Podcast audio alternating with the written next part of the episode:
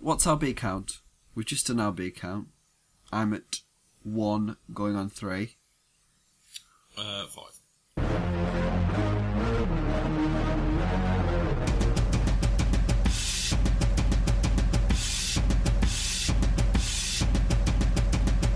Hi, help? No, not help, welcome. Welcome to episode 118 of In the Mood for Podcast, a Fincherlicious In the Mood for Podcast. I'm Callum Reid, and I want to make an apology because last week I was really drunk. I don't know if anybody noticed. They probably didn't notice during, I noticed after we stopped recording. We were just saying the same thing to me over and over again. So you're going to go and see it? I was like, yeah, it's Gone Girl. It's like Fincher. It's one of the main ones for next week in a minute. So are you going to see it then? Kathleen Byron, amazing in Black Narcissus. In the conversation for the best supporting actress performance I've ever seen. Yeah. Yeah, definitely. I mean, it might not be, but I mean, it's in the conversation. Shall we have that conversation really quickly for a minute? You've got 60 seconds. You've thrown me a bit with that one. And Gladys George, the Roaring Twenties. She's awesome. Yeah, you have mentioned that before. Absolutely awesome. Supporting actress, one thing. Think, man. You got 40 seconds. 40 seconds? Yeah, come on. Got a minute. Vanessa Redgrave and Julia. Very good shout, very good shout. Amy and Juneberg, that's my favourite of the last 15 years, probably. Solveig Damartan in Wings of Desire. She's awesome. It's a beautiful presence. 60s supporting, 50s supporting. Judith Anderson? Yeah, there we go. Rebecca, you got 13 seconds. Name something else. I'm trying to think. The girls in the Cirque, Invitation to Life. Awesome. Yes. And we're done. There's the minute. Okay. We should time these digressions. It's good. It's an overwhelmingly positive start to the podcast. It's because I'm only down my 4th beer, that's why. Yeah. Fast forward 20 minutes, it's going to get grim. Yeah. Hang on, some books just fell off my shelf. I think she's a ghost. We're keeping that in, by the way. Carry on now, then. Yeah, straight away. We've just had a 15-minute conversation while Irina was sending her side of the conversation to Cal. Yeah, I get an idea of where this Interstellar review might be heading at the end of the podcast. Film of the year, because it is for film geeks.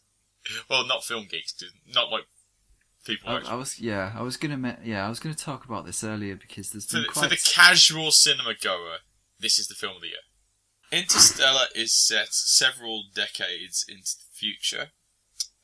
We see Matthew McConaughey, who is a former astronaut turned farmer. He's a farmer because everybody's a farmer now because there's a world shortage on food. Why? Well, why on earth would we have to talk about that? It'll certainly do, and it won't enlighten anyone on the film because you watch this film and good luck if you understand about 10% of it because... Yeah, very ambitious film. A lot of it was terrible. Yeah, and it's got so much direction that need be there, so many shots that need be there that don't articulate anything. Like, hang on, you were Morse coding that bad boy for how many decades? It's just ridiculously bad writing at times. Massive amount of smoke and mirrors. The cross cutting here just flat out does not work. There's a scene where Matthew McConaughey's driving away from his kids in the truck. Oh, so loud. With the dust storm. So loud and unbearably overcooked. It's kind of organ, but it's really high and dramatic and it's supposed to be momentous. You're just like, oh, for God's sake, turn it down. I'm going to give it a C-. 4 out of 10. And now, now we spark up these cigarettes. I think I need one after that. Yeah. All right, so let's start with Dawn of the Planet of the Apes, which I am going to talk about. Please, God, yes. Right, this film, I'm not going to say the title, this film begins with a sort of 12 Monkeys-esque pardon the pun, apes, monkeys, whatever, 12 Monkeys-esque roundup of the spread of simian flu. So this is the linking device between the last film, which nobody knows how it remembers because nobody cares about the film, and even though it was only like 2 years ago and it was just completely divorced from everybody's memory, and the sequel was completely redundant. Yeah. Anyway, so we've got this linking montage showing how the simian flu hits and basically wipes out most of the human race. And it leaves us in a 12 Monkeys / Terminator 2 / what's the Chris Marker film, La Jetée type scenario where you got 1% of the population left. It's also wiped out James Franco, thank God. Yeah, and Frida Pinto, may she rest in peace and never act again. And just stand in front of a camera and not do anything. Morale 2. Oh, God. Morale 2, the life sentence years. So we are introduced to James Franco's favourite simian, who is now the king of the monkeys, but not in the least Disney of ways. Sorry, oh my God, sorry. You know, apparently Judy Greer is in the cast list for Rise of the Planet of the Apes. Well, where is she? I think is she the wife? She's the female ape, yes. She's Caesar's wife. Is that what it's come to for that poor woman? That is quite harsh, isn't it? Or she's got. Well, she's gone from. She's gone. Do her. Well, no, she's gone from the role in The Descendants to the role of Clooney's wife in The Descendants, but not actually her doing it, just covered in fur as an ape. At least her role in the Descendants was Beatty. She had something to do. At least she was on screen. Anyway. That's the aim. It's the dream. So I'm going to start with the earliest that I watched. So Lady Sings the Blues. Right. Which I haven't seen this. Right. Well, this is a biopic of Billie Jean King, stars Diana Ross. This is not Billie Jean King, it's Billie Holiday. Okay, that's obvious. Quite different.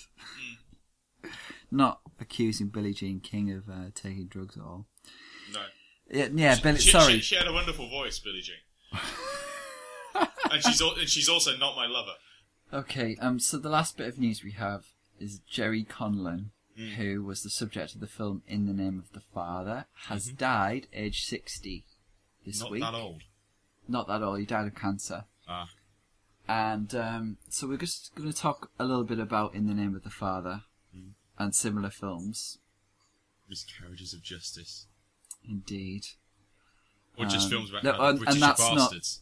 That's not Jennifer Lawrence's Oscar either. I thought you were going to say Jennifer Lopez's new romantic comedy.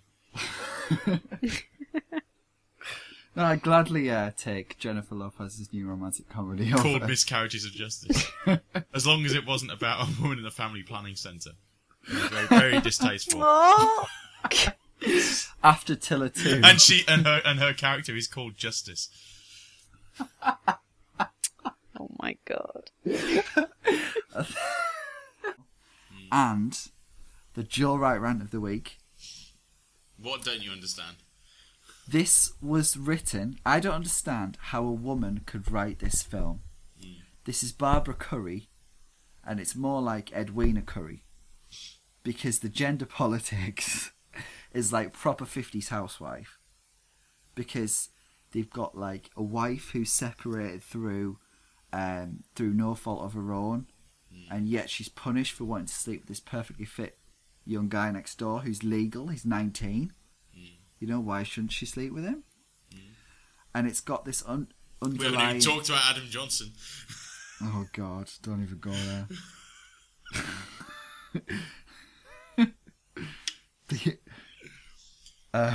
Well, we're not going to go there. What a difference a year makes. And... The film just has this underlying reactionary message that women should forgive indiscretions that men have made because the husband cheats with the secretary. They should forgive that if the guy's willing to atone for it, because it's like he kind of is and he comes around for dinner and he's sorry and all that. When at the same time, why shouldn't she go looking for satisfaction elsewhere? So it's got this preachy little marriage is everything message. So do they actually have the scene of JLo setting up her Tinder account? I would pay to see that. If that scene's in the film, I would. Even if I watched it online, I'd go to Cineworld and hand over the cash. It'd be like Secret Life with Walter Mitty. Interests. Yeah, what would it be? Actually, she plays a teacher in this. Photography teacher.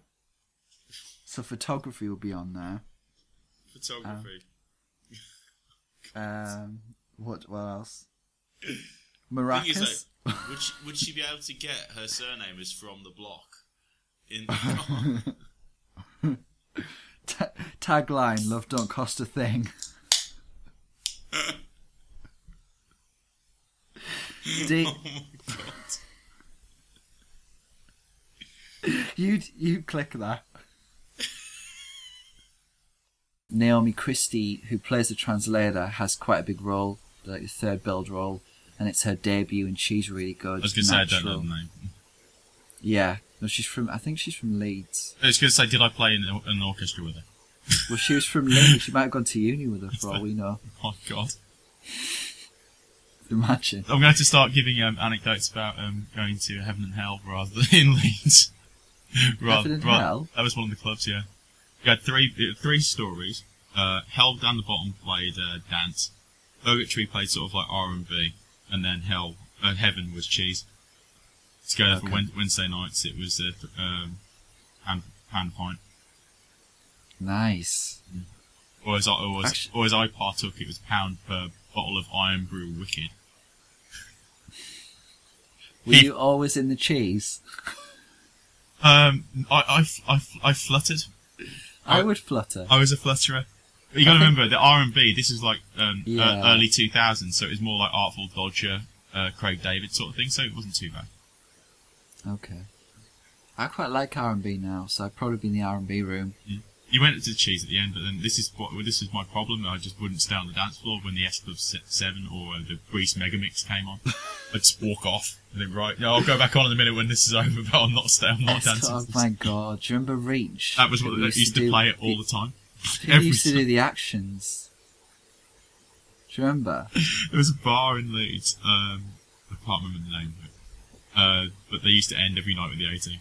So I wanted to mention last week. Lilting went down an absolute storm on Twitter. Really? The Lilting review.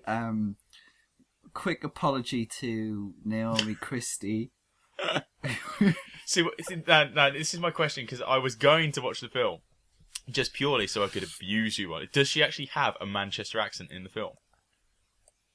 I'm assuming that it is her real accent. It's not that far away, is it? No, but the thing is, don't you realise that one of my mates at university had this thing, because we didn't like the city that we lived in, which was Leeds, and he used to say, dirty Leeds all the time. And he went to try and actually buy dirtyleeds.com, but apparently, back then, I'm not sure if it still is now, that was actually taken because it was the official website of the Manchester United Supporters Association. I think they've actually reclaimed it, like Leeds. I think they use it like Manchester United use, derogatory terms towards them. Right. So I thought you were going to say that Leeds are like the waste disposals of Leeds have bought the website. Anyway, Naomi Christie's not from Leeds, despite the fact that we then went on a digression about Leeds nightlife.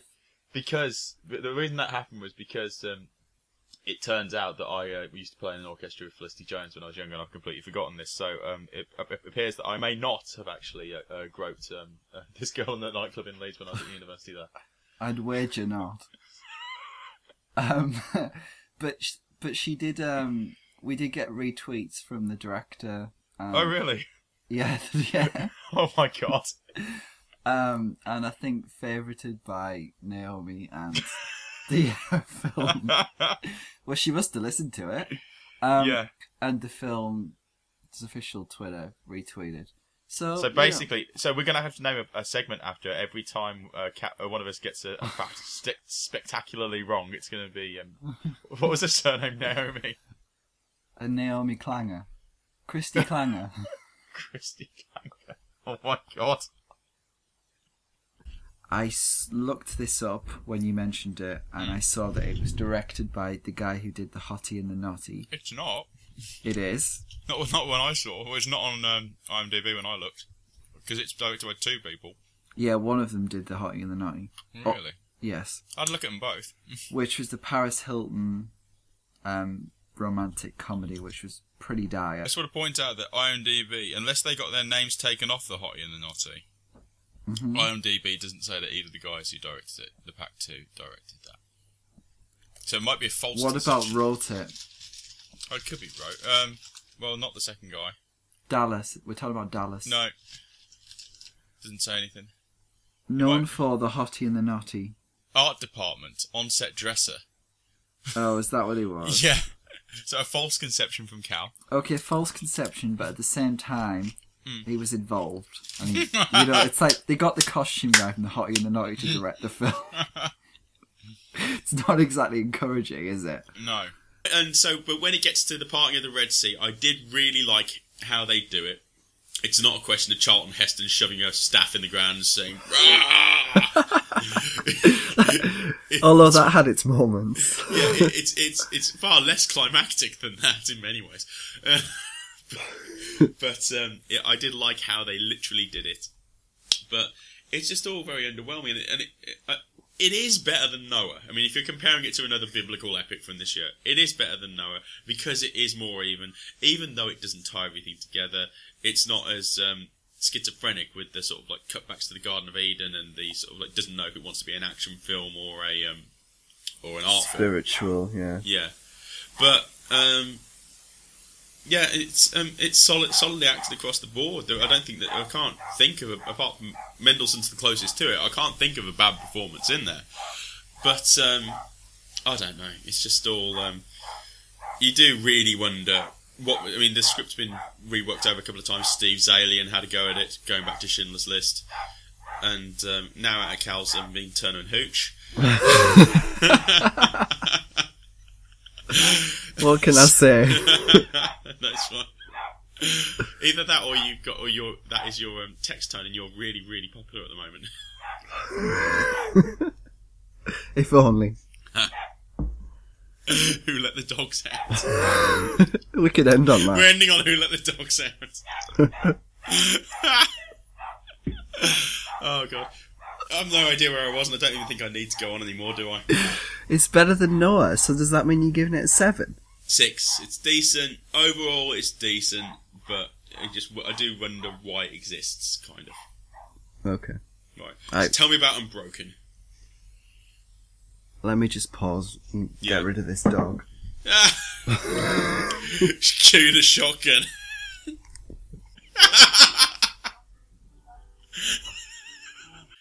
If you didn't quite catch that, Cal was just telling them to, can you shut the bloody dog up? Who let the dogs out? Bright Days Ahead is about a 60-year-old slapper played by Fanny Ardol. Yeah, let's just get out of the way, yeah. Yeah. Who is looking so denervely, can I just point that out? With the blondness, it is quite alarming. Mm. To the point that for most of the film I was thinking that they just probably couldn't get Deneuve and decided to get like Ardol. Poor man's Deneuve. Yeah. So basically she's a retired dentist. Her hubs is still out there earning the bread while she's going out to a local like senile dementia club, which amazingly isn't the Academy of Motion Picture Arts and Sciences. So in between all the free DVDs and the varieties that come through the door shopping the FYCs, she's learning how to make pottery and use a computer and ride her tutor senseless, smoke a bowl and lie to her husband. It's wonderful. So days ahead. Yeah, so she goes on a lovely arc of just stop of a lovely arc of wine to drugs to munchies. I feel like we're really taking the piss this week, but it's. I feel like I've caught some kind of STI by watching this. Yeah. The relationship politics is so icky here. Like it's not. Oh, it's. So, Eastern Boys. Yeah, Eastern Boys. Those boys are Eastern. How Eastern? Are we talking Polish? Are we talking? Let's not talk Polish. Are we talking Czech? We're talking the USSR before it. After its capitulation. We're ending on back in the USSR, by the way. From Sigourney Weaver and Heartbreakers. Well, the thing is, how did they get away with some of the lines in that song? What is it? It's like, show me round your snow-peaked mountains way down south. Take me to your daddy's farm. I mean, what was McCartney on when he wrote that? And who thinks that that's like a turn-on as well? Take me to your daddy's farm. Podcast title. Oh, God. Right, Eastern Boys. It's about a guy called Daniel, who is in his 40s, lives in Paris. He's walking around Paris. Is this Ugly Betty, too? Oh, now you've admitted that you watched Ugly Betty. I watched the first series. Now this guy is less good looking. He's walking around a Paris train station. He starts talking to one of the young immigrants who apparently loiter around there from Eastern Europe, soliciting. Allegedly. Yeah. I would say the guy is 16 to 18. The way that they go about things in the rest of the film makes me think that he's at least legal. Right. Because they don't make an issue of it. Yeah. So 16 to 18 would be my guess, but you can never tell. Mm. So basically, the two of them arrange for the lad to go around the guy's house the following night. Fast forward to the following night, and when the guy opens the door, he sees a small 14-year-old kid, Eastern European, who runs in and threatens to scream rape, or scream, if he puts up a fight. He then lets all of his Eastern European gang in, and they're like, you know, they range from, he's the youngest, and they range up to like, I don't know, 19, 20. And then they proceed to basically have a party in the guy's house and rob him while he watches and can't really do much about it. I can't. If I could describe my face, then I would be, I don't know. I'd need like 4 volumes like Marcel Proust to describe my face right now. So what? But that is the snobbiest thing you've ever said on this podcast. I need 4 volumes like Marcel Proust to describe my face right now. Get a hold of yourself. It's like eek. Eek is the... But I can do it in one word. My face is like going eek right now. Well, hold on. Were those the words of advice to him? Yeah. There was a bit more instruction than that. Yeah. So basically, they robbed the guy. He wakes up in the morning, his TV's gone. He's a wealthy-ish guy, so he's not exactly entirely put out by it. He could have got off worse. It's just a ball like Zoom, it's not at the end of the world. Well, people could have asked questions. I don't know if he's supposed to be out. I'm guessing he's supposed to be in the closet a little bit at least. Aren't we all? Well, actually it's funny because the guy looks exactly like Kevin Spacey. I thought you were going to say me. Exactly. No. Oh my God! It looks like Kev Spacey. No. Yeah. Look on IMDb or look on Google Image, and you'll see. He's basically like a French Kevin Spacey. That sounds like Olivier Rabodan. He's called. I've heard of him. I think I probably know him actually. I definitely. What, personally? Yeah, he's in my phone, which got stolen on Clapham Common, and we're there again. So that was quite amusing that he looks so much like him. I'm assuming it's a complete accident, but who knows? So basically, the following day after he's been robbed, the lad who was actually supposed to come and meet him comes knocking on his door, offering his services again. He lets him in. Yeah, he's in of gods and men. Yeah. And the two of them embark on a relationship. Ah. Or an arrangement of sorts. Oh, God. That's not a relationship. An arrangement is not a relationship. Speaking from experience. Really? But, I mean, well, it is a relationship. Well, but it's not a relationship in that sense. Yeah. It's not like you've met the parents. It's like...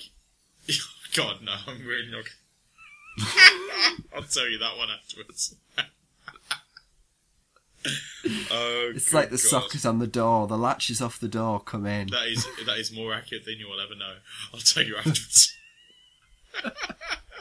So, The Giver is set in a utopian/dystopian future society, where, in a completely non-trite and never-before-done way, it's based on a book that's really ancient and probably all the other ones ripped it off, but nobody cares because we've all seen these films and this is being made now, so it sucks to be you. Way. Exactly. Society is managing... through drugs and also through birth is managing to because all they're trying to get rid of war and disease and all that sort of stuff. They're being hyper controlling of everything to the point that they even once you get to a certain age they control your even control what career you're going to do. Yeah, this is exactly the same as Divergent. In that respect, the difference is in Divergent you get to pick what faction you went into, whereas in this they just give you a job based on what they've observed from you over the years. So we are dealing with a family, and the family is Alexander Skarsgård and Katie Holmes are the parents, and they can't be the biological parents of these like kids who are like 18 or 20 or whatever. This lad. I mean, Katie Holmes... He can, but Katie Holmes can't be the mom. No. Not really. She'd be like 13 or something like that. Well, she can. Could, potentially, but whatever. Well, she needs the work, let's face it. She does. And to be fair, it is actually nice to see her in something. But she's not bad in it. Yeah, so... nobody can lie... What are the other things? Nobody seems to really... It seems to be no real sexual desire or anything, blah, blah, blah, blah. And so they're all these two guys and a girl. We're back to Ryan Reynolds. Two guys and a girl, best mates, and they're all about to get given their jobs. So Meryl Streep comes and gives them their jobs, but she doesn't give this lad his job. Why isn't she giving his job? And then she realises, oh, yes... I'm actually giving him the biggest job ever. He's got to be the receiver, so that means that... He's got to be the lead of this film. In the least homosexual of ways, he's got to be the receiver, so Jeff Bridges has got to be the giver. My head is actually on the desk right now. My forehead is on the desk. Oh my God. And in the least homosexual ways...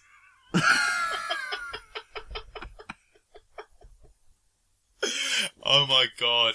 Who'd have thought I'd get there with this? He's the receiver of memory. Sorry, I forgot that part of it. He's the receiver. Oh my God! That sounds like I'm. Oh no! Did you notice Taylor Swift? After the fact, I didn't know it was her because I don't really know what she's like. And by the way, doesn't her new song absolutely blow chunks? Oh, I love it. Oh God, no! I have to deal with that every day. Do you? Yeah, I really do. Oh, I think it's fun. I don't mind the older stuff because it's funny. It's like, you said you needed space. what? It's actually quite amusing. It's so funny the way she does it. So every time I hear that, I do smile inside. But with this one, the shake one, I just like, no, I'm not digging it. Okay. Well, she doesn't get much time in the film. She gets like one scene. She's such a... I never realised, because looks-wise, I didn't really know what she looked like. She's such a poor man's brunette Caroline Wozniacki. That is her. I wouldn't go that far. I would. Well, no, I don't mind Caroline Wozniacki looks-wise, but me. I think she'd look better brunette, but... Maybe Rory did too. Yeah. Well, Rory just wanted to win stuff. I'm on about my career, bitch. Yeah, it's so hot. But the thing is, I do like these sports digressions because he didn't do that much at the beginning. I do actually like the way Rory handled that when they asked him about how he suddenly won a couple of majors after he broke up with her, and his reaction was, "Well, what else am I going to do? I haven't got anything else to do with my time now." So it wasn't like I'm free. No, although he could have handled it better overall.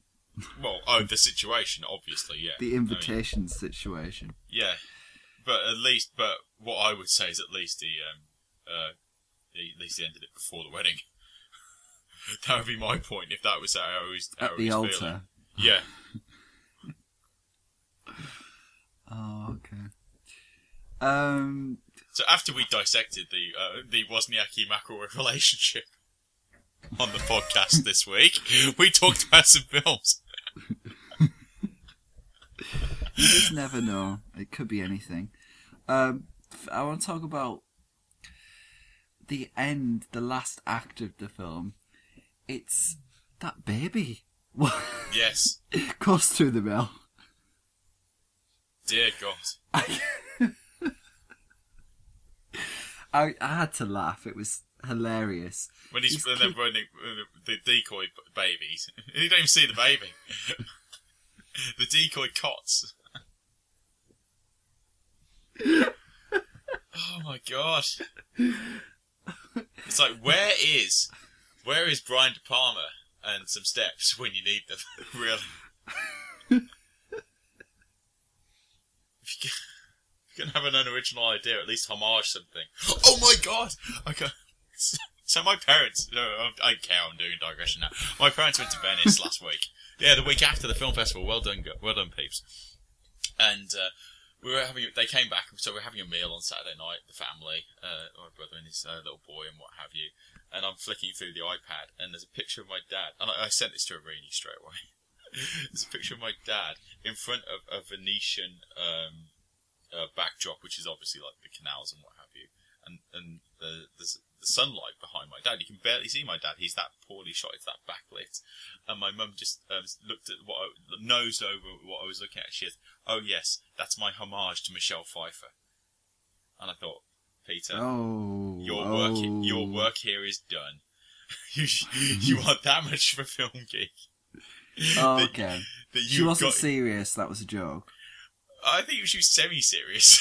I think she really? I think she'd like seen the light coming off the water and thought, "Roger, stand there." Okay. Well, it's all about the effort. Mm.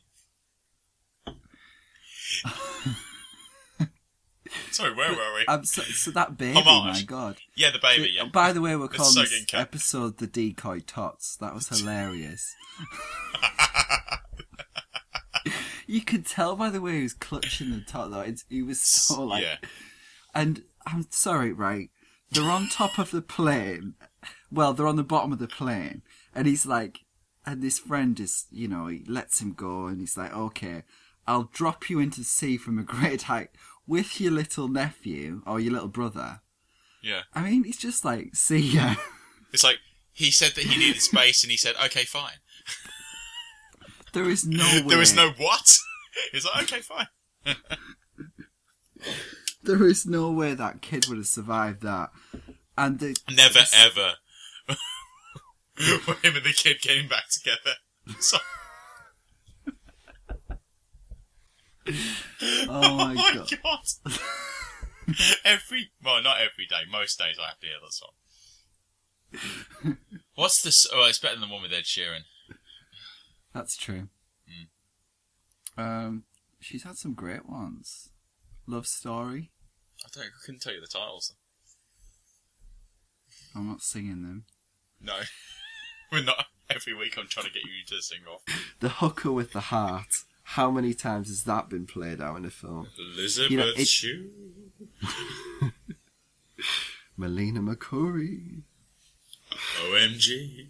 Yeah, it's like he's on tour and he's got this song that's very sweet Caroline-ish. Yeah. It's called Hey Baby Doll.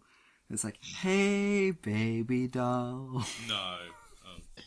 It's very reminiscent of the score for Fury last week, actually. It's just, I think it's just jarring for the sake of it. Like, yeah, you do that one, I'll do another one really close, and that'll really... It's like crazy, stupid love. Do. Because there's this really good Chinese inflected cover of a Gorillaz song when they first go to China. And it's really cool. Was it Clint Eastwood? That one. It's not Clint Eastwood. The other one. Oh, Feel Good Inc. No, it's not Feel Good. But you know the one I mean.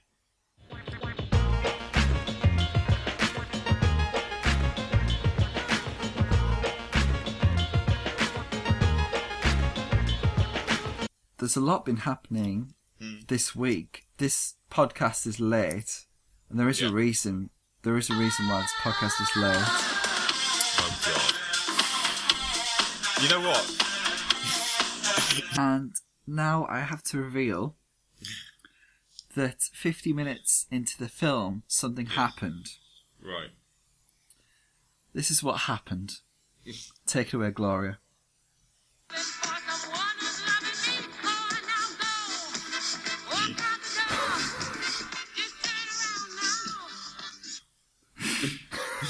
Okay, so this week it's the week of gay heroes. So a hero of the gays has a message for you. Oh God! Oh my God! Where do you get the time to do this? That's what I want to know. Who is this? Diana Ross? Of course, it's Diana Ross. I've never heard that song before in my life. Me neither, but it's great. You were searching through Spotify for the word house. Yes. So, finally, people who are just listening to the podcast, Pete has finally got the keys to his house that he's been bleating on about for months. Okay, do you have a jam? No. Is your jam... Oh my God. You know what, I used to listen to that when I was a kid. Is your jam... Absolutely right. The sun doesn't rise in Eddington. How many house songs have we got? Are you just going to play some house music now? Just get some. Get some. Just hold on, we're going home. Just hold on, we're going home. Oh my God. No, I thought you were actually going to play some Daft Punk then, just for the deep house. I could have played Lego House by Ed Sheeran. God, Sheeran, please God, no. Alright, so Palo Alto, as written by James Franco. Or the short stories of James Franco. Which are up there with Hans Christian Andersen, apparently. Because he was really good looking too.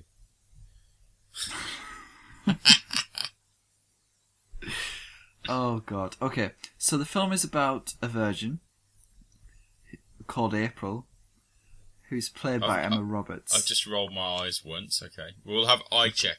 Ding! Okay, alright. Alright. Have you got something you can, like, strike in there? Got my iPhone, maybe I can get the sound going. Okay, I'll go to the... I'll run to the... Oh, the message tone. Yeah, I'll go to the settings, and what am I looking for here? I want the sounds. Okay. Text tone. Okay, so... Let's have a test.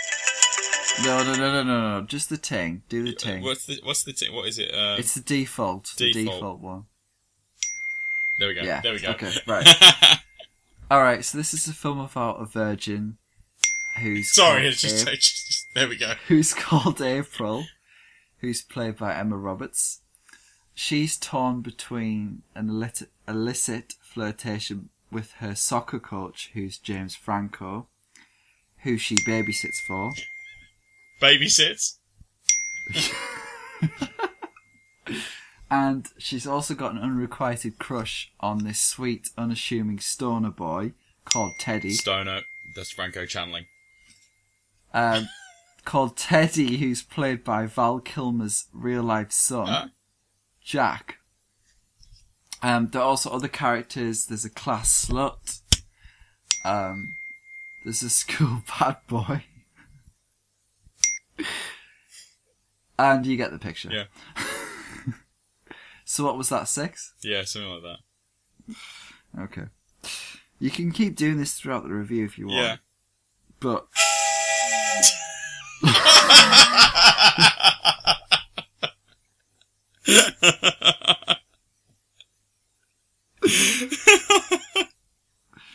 Oh my god. It's a train into Teensville. It is. I hope all this audio comes out alright. Yeah, it's not going to. Otherwise, we're going to have to cut everything. Yeah. Okay, the Olsen Factor. Right. Yes, the Olsen Factor. Well, we've got a couple of maybes here, actually, haven't we? Calm down. What's this bloom? That's quite good. Right. So, okay, that is going to be the sound for yes, and the sound for no is going to be... no.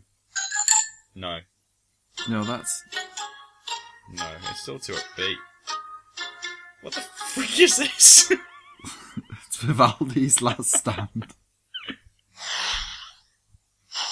Okay, that's a no. So Swish is going to be a no. And what did I say? Bell? Bloom? Yeah, okay, that's going to be a yes. Okay. Right. So, first film, Annabelle. What was her surname? I can't remember. Wallace. Annabelle Wallace is... Dun, dun, dun. No, thank you. She's fine, though. That's vicious, isn't it? Yeah, it really is. She's the only real person in the film, in terms of what we're talking about here, in comparison with... Alfra. In comparison with Lizzie Olsen in... Alfra. Yeah, double swoosh. In comparison with Miss Olsen. The judge, Vera Farmiga, has rarely looked better, but... Sadly. Her daughter... But we love her. Yeah, we do. Her daughter is very nice, but... And, who else have we got? Now, we're moving on to the Maze Runner. Kaya is... Seydoux. Yeah. Seydoux. I think Kaya is one of those women who, I think... I'm pretty sure when we did Now Is Good, she would have been a yes in comparison with Watson. I think she's just one of these women who falls exactly halfway between Watson and Lizzie Olsen. Yeah, but on a day could possibly... Oh, don't get me wrong. I in theory, the black hair should work for me. Yeah. Newsflash. I feel like I should have sounds for... eyes at range now. It's one. Right. Yeah? Okay, that horn is going to be the horn sound is going to be your yes. Okay, that makes sense. Yeah, I know exactly. Can we get Descent? Yeah. Oh, that's a great. I should have used that. Okay, we've got horn and Descent. Okay, go on the Isaac range. Well, how are you going to know? Because I know. Are you just going to say after I say it? Yeah. Annabelle, the husband. Little too fresh-faced and boring.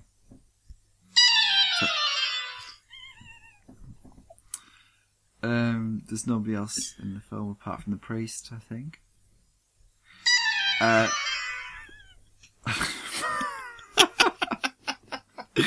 Palo Alto. Yeah, James Franco. James Franco's a yes.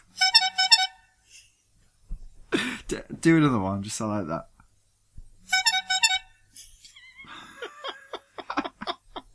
that. Val Kilmer's son is probably too young and is Not quite a yes yet, but a very alluring presence. He's on the way. Very... Next station.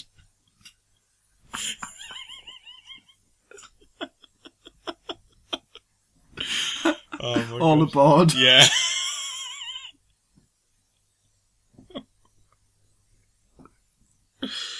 Oh, and Nat Wolfson, though. Okay. The Maze Runner. Mm-hmm. We have the main guy, Dylan O'Brien, to know. Will Poulter is, and probably always will be, a no. Yeah. And everyone else is being say-dude either because they're too young or because they're too dishevelled. Mm. Extra one for that.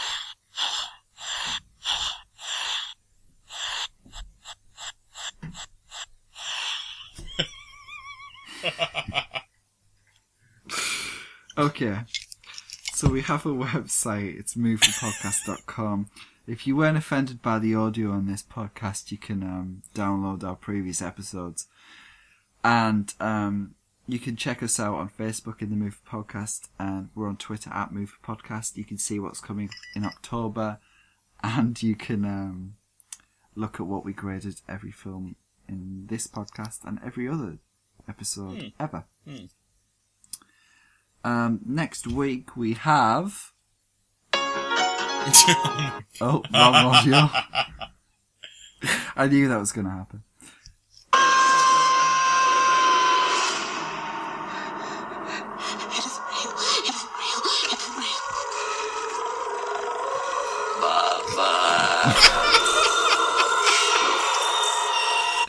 Just classic. Absolutely love that. This has already got a minimum of a B minus. It really has. Baba. Bella Thorne is young. She is young, Hal. She's like a young Jessica Chastain. She is very much. She's like prettier Jessica Chastain. That is exactly what she is. She's not that young. Yes, she is, Cal. She's like 17. Is she? Yes. Okay, we need to introduce a new segment for that. How is she only 17? I thought she was like 24. Because she was born in October 1997. Oh my god. But can I just... No, well, you can... This... No. No, what I was going to say is... If you actually look this up... I love that you looked this up. I'm looking at it right now. Yeah. So we have Kingsman: The Secret Service... with my neighbour. The King. In a slightly more dynamic role than the King's Speech. And some potential for the protégé on the cage. Oh my god. Oh dear. That's the most Laissez-do blues the warmest colour moment of the podcast. What? Isn't he young? Actually, yeah. I might want to check that out. I might have to cut that out. Young at heart. Young at heart.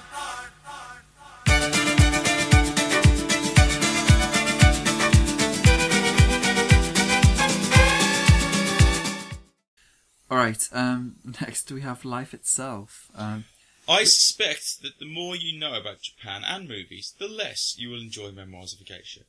Much of what I know about Japan I've learned from Japanese movies, and on that basis, I know that this is not a movie about actual geishas, but depends on the romanticism of female subjection. The heroines here look so very beautiful and the world is so visually enchanting as they live trapped in sexual slavery.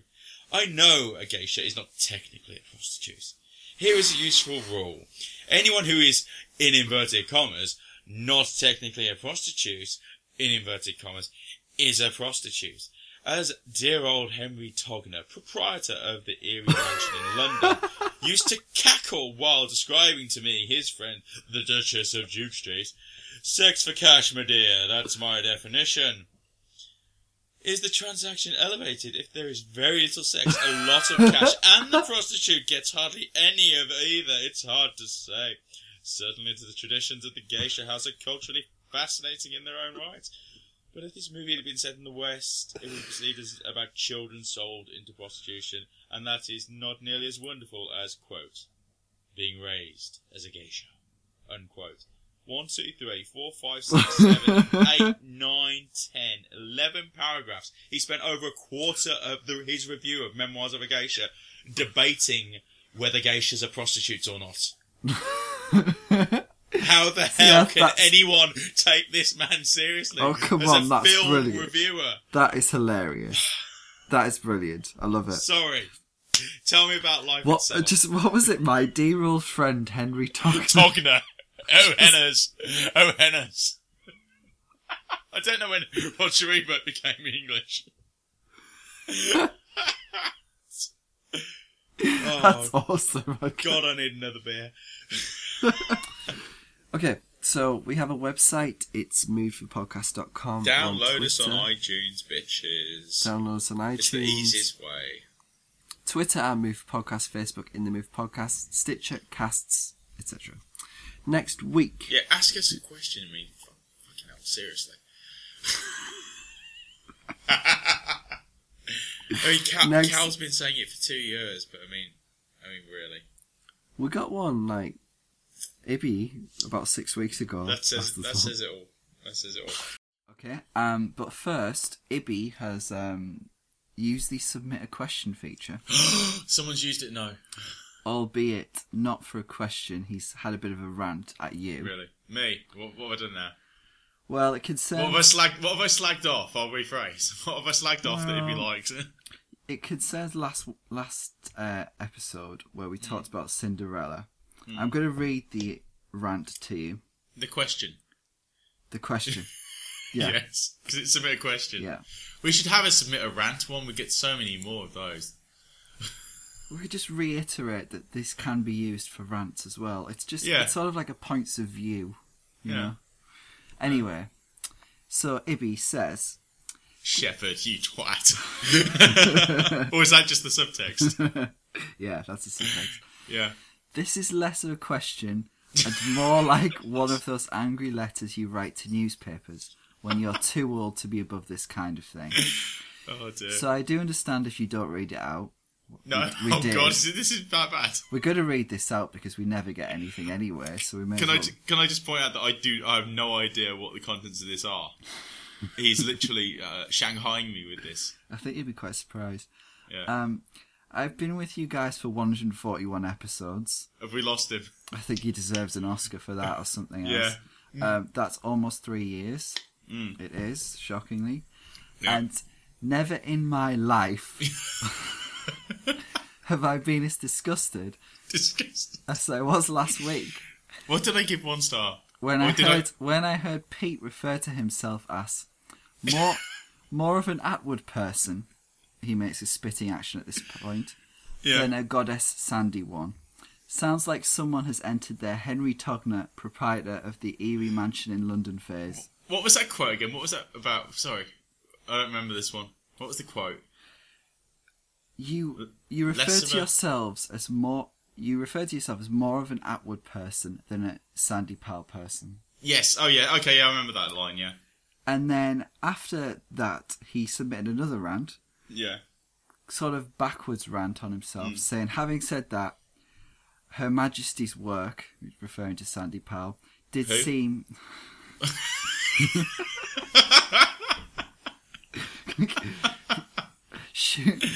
Drive away the only listener we have. Her Majesty's work did seem to be kind of distinctly Atwood-esque, spits again, in this movie. All very costumey, not very clothesy. Mm. So that's his 2 cents, slash 10 cents, slash 50 cents. Can I just then ensure that Ibby never listens to another episode again? By saying that I think Alice in Wonderland is probably the best costume design of the decade so far. Whoa, of the decks. I think it's absolutely brilliant. I mean, the film is pretty much a disgrace in retrospect, and that is the film that killed 3D for me. I've never seen a film in 3D since. Next bit of news we have is Harvey Weinstein, who we have. God bless him. Is he ever going to do like a film version of The Apprentice? He should be reprise the Jack Nicholson role in Witches of Eastwick. I think that would be appropriate. Bravies! I'm surprised he hasn't been in anything before. It seems appropriate. Well, like Sidney Pollock style cameos. Yeah. Yeah, like shagging a hooker on a pool table, that kind of thing. That's just the usual Friday. Down at the ranch. I'm not even face palming now. My forehead is on my knee. And when you've got Sigourney Weaver in exactly the same role as Avatar, apart from not as likeable, because in Avatar she is the villain, but then she turns into not the villain. If I remember rightly. She's the boss. Yeah. Yeah. In this, she is the villain. Along with you, but what is it with these female villains? Elysium was Jodie Foster, wasn't it? Yeah, and she was terrible in that. Awful. Almost as bad as she was in Inside Man. Yes. Oh my God, I've forgotten about that. What was she doing in Inside Man? Saying the C word rather unconvincingly. Which is ironic.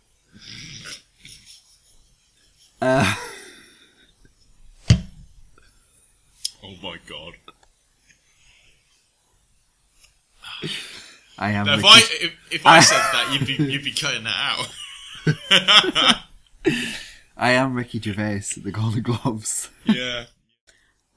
Okay, then there's Manglehorn, the David Gordon Green, which you love. I heard people raving quite a lot about Al Pacino. Yeah, he was very, very good in this one, especially because it played back-to-back with The Humbling, the Barry Levinson movie, where he co-stars with Greta Gerwig. And I thought he was awful in The Humbling. God. I really, really did not like him in that. He plays a pompous stage actor, and it goes way, way off for me.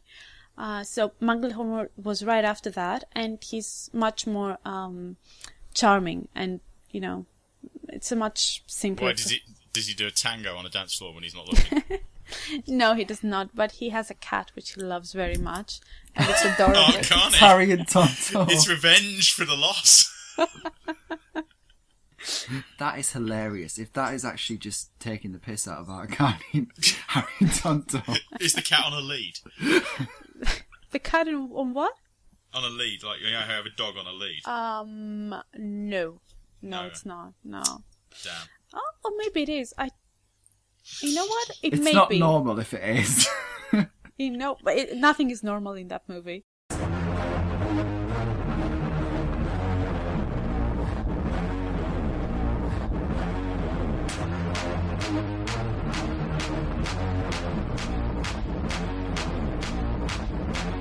Right, so that concludes In the Movie Podcast because Irene's just used all the memory in the history of the internet.